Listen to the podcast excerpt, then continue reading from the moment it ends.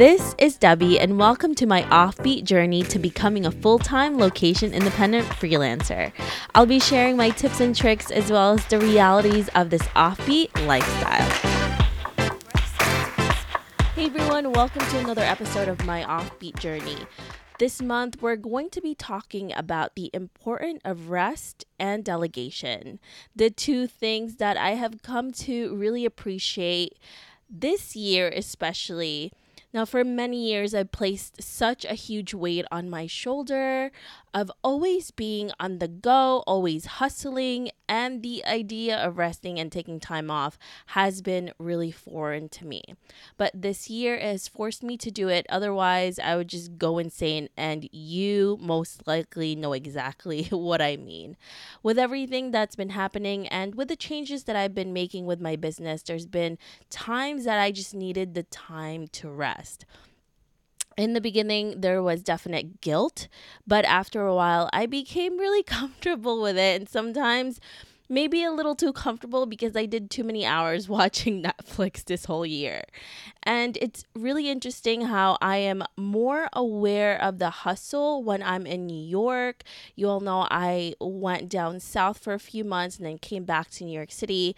And it's been pretty more evident that the hustle is definitely more when I'm up here in New York and I guess generally in the United States. I remember going back to the Philippines a few years ago and being reintroduced to siesta, which means everybody took a break around noontime every day and my family just took naps you know it was really hot you couldn't go to work. Most of their work was outside, so it was just too hot to do anything. I couldn't understand this concept because I had so much en- energy to burn. I tried to make everyone around me do something because I was bored or I just felt useless when I didn't do anything. I mean, come on, a nap in the middle of the day, that seems a little ridiculous to me uh, at that time. But as the weeks went on, I began to embrace the concept of siesta and realized how much my body needed and appreciated it. And I also had more energy after I took that time of rest every single day. So, this year I began to appreciate rest and how my body was absolutely craving it. Now, thank goodness I already had systems in place and had a whole team behind me who were able to do the tasks that I needed to get done to run my business without me always being there. As you all know, I haven't skipped an episode with my podcast yet. There is always an episode for you every single week, there's two of them. And if I didn't have my team around, around me, that would not be possible. So, rest and delegation was definitely crucial for me this year. And now, if you're also thinking about delegating, there will most likely be some fears that you're going to face. I know because I had them too in the beginning. A few that I often hear about from other entrepreneurs is the first one, fear that the task will not be perfect enough. The second one is fear of failing and letting your clients down. And the third is fear of not knowing how to train and find the right help. Now, I hear the three of these fears come up in conversation a lot when I speak to other entrepreneurs. And although there are, these are really valid points, they're also very solvable, right? No one obviously is going to do the tasks exactly like you, but they can come very close or even do a better job than you.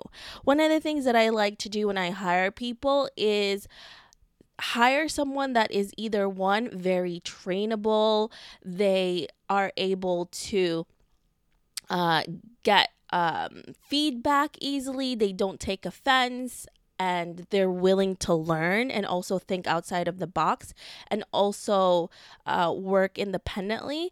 And the second thing that I like to do is hire someone that actually will do the task better than I would. I love hiring people who will do a better um, work than me because that means that it's going to be even better than what I thought it would be. Uh, and in terms of failing and letting your clients down, I really want you to accept that there will be times that there's going to be mistakes when you first start, especially when you're just hiring someone. And even you yourself, you're going to make mistakes when you're training them. And you cannot always please everyone, right? And you'll only get better as time passes by. You learn from those um, setbacks and mistakes. So that's really one of the things that we on our own need to learn, right? You're not going to start out perfect when you're hiring somebody. Also, uh, maybe your clients won't be happy all the time, but as long as you make that right, as long as you do what's right, it'll be okay, right? Training gets better over time, and you will find the best techniques for you and the person that you are training. Some people just learn differently. Maybe your technique is not uh, informative enough or not the way they learn. So you really have to understand how to do that and how your communication skills um, has to be better what to me is worse than all of these fears is actually burning out and being a slave to your business that won't allow you to do anything because you have no time for yourself, for your family, for your friends, for your personal life, and you are just in your job and not do anything else. One of the reasons why I decided to start a business and um, also be a freelancer is because I wanted more time for myself and to have more freedom.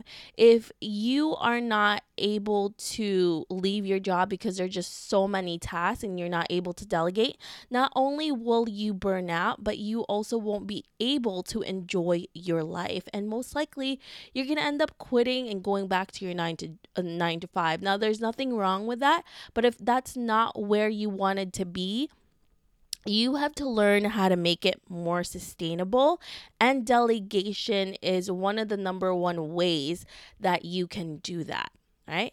Now I understand that in the beginning you may not be able to afford it and you have to learn all the tasks. I always recommend people to learn most or all of the tasks that needs to be done unless obviously it's something that you really can't do like maybe coding or things like that. Uh, you can obviously learn it, but if you're just not comfortable doing that, that's fine. But I always recommend that you learn the tasks yourself um, and then make income from that. And once you're starting to make a little bit of income, you understand what the tasks needs to be done, then you can start outsourcing and hiring other people out. Now, one of the big reasons why I always tell people to learn the tasks before they uh, outsource it is God forbid something happens and that person is gone and you need to do something right away, you will be able to do it yourself. Another reason is when you're hiring, you will understand what type of skills they need to know and understand. And if you know how to do that job, you'll know the exact person to hire because you know if their skills are good or not. So that's something really important to remember. Now, I do have to say, because of pa- the power of delegation, I was able to offer service based service based businesses this year that has allowed me to create new rev- revenue streams um, for my business without being burnt out because my team is doing about 60 to 70 percent of the work for me. As you all know, this year cut out a lot of our revenue streams, especially if you're in the travel industry. So I had to deal with that because most of my clients I worked with sponsorships who were in the travel industry. So about 70 to 80% of my revenue was actually cut. But because of delegation, I was able to offer services to other entrepreneurs and we were able to create income and I didn't have to let go of anyone in my team because of that. So I'm really thankful for that. Now, when I first offered these new services, I was able to land almost five figures within two and a half weeks of starting. So, if you think service based businesses can't be scaled, I completely disagree. It can be if you have a whole team behind you. Now, if you're doing it on your own, I agree with that. You're going to be burned out. You're not going to be able to do everything yourself. But if you have a whole team behind you, uh, you're not doing everything yourself and you're either just managing and checking work and that's all you're doing, then it can be done. And later on, you can even hire a manager to do that as well. So it is doable. It can be scaled as long as you have a team and you have the right systems in place. So, yes, this year has been a challenge, but it has also made me better and allowed me to reevaluate my business model to make it stronger and also create different streams of revenue. And you're going to hear this a lot from me, and I'm sure you've heard it from a lot of entrepreneurs as well. And you probably have faced this, especially this year, that you can't just rely on one stream of revenue because something may happen, you may lose it, so you have to think outside of the box. Now, if you only have one stream of revenue, I highly recommend thinking of another stream of revenue because not only will that allow you to really be prepared if anything happens but you know it's always good to have something um, that can really add to your business as well um, as well. Um, so now let me ask you this Are you ready to start delegating the work that you have that you don't need to be in, right? There's a lot of menial work that we take care of that we don't really need to be there, right? I say this as you think about the task, right? I want you to write it down. I want you to write down the task that you are currently doing and evaluate if you really need to be there, right? Think about what you cost per hour.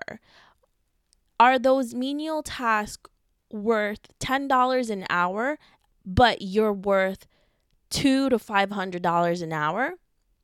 If you're worth five hundred dollars an hour, why are you doing ten dollar an hour work? Right? Think about that, list that down, and see where you can start hiring out. If you can't afford it yet, start thinking about that strategy now. And once you start creating that income, then absolutely start delegating those menial work, right? And a lot of the fears as well is, and I didn't list this before as one of the list is a lot of people think that if they take money from their business to hire somebody out, they're not making income. That is the wrong way to think about it.